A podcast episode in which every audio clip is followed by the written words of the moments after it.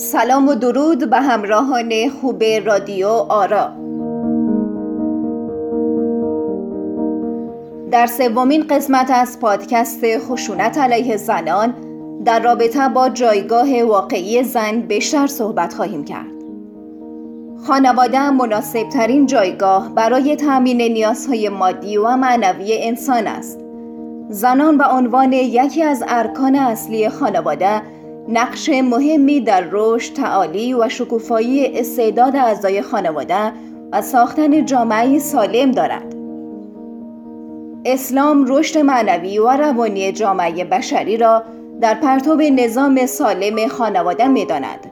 چرا که با وجود آمدن خانواده های سالم و پویا شاهد جامعه سالم خواهیم بود و زنان در این راستا نقش مهمی را ایفا می کنند.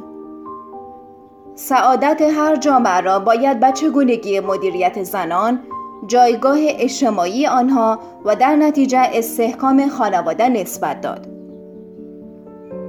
با توجه به شرایط فعلی افغانستان، مبارزه با فقر جزو نخستین گام های هر دولتی است چرا که با ریشکن کردن فقر می توانیم به اقتصاد، اجتماع و امنیت خوب دسترسی پیدا کنیم.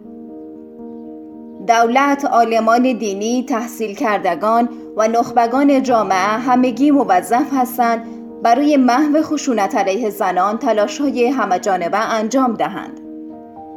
بهترین راهکار برای ریشکن کردن خشونت علیه زنان این هست که سازمان های دفاع از حقوق زنان و جامعه مدنی در کشورهای مختلف در جهت بلند بردن سطح آگاهی و نیز تصویب قوانین مجازات برای کاهش خشونت در خانواده ها تلاش کنند و موثرترین راه برای کاهش این خشونت ها تعقیب و محاکمه عاملان خشونت علیه زنان است.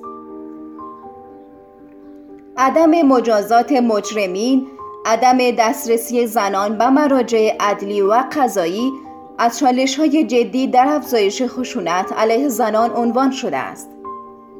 تلاش های چندین ساله زنان برای گرفتن حقوقشان سبب شده تا حدودی در عرصه های سیاسی و اجتماعی فعال شوند اما هنوز حضور زنان در این زمینه ها کمرنگ است و همچنان برای محو خشونت علیه زنان با راهکارهایی که گفته شد باید بسیار تلاش کرد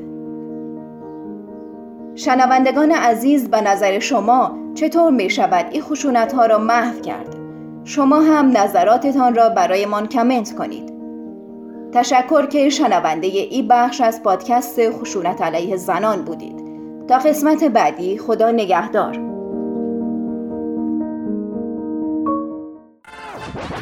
رادیو آرا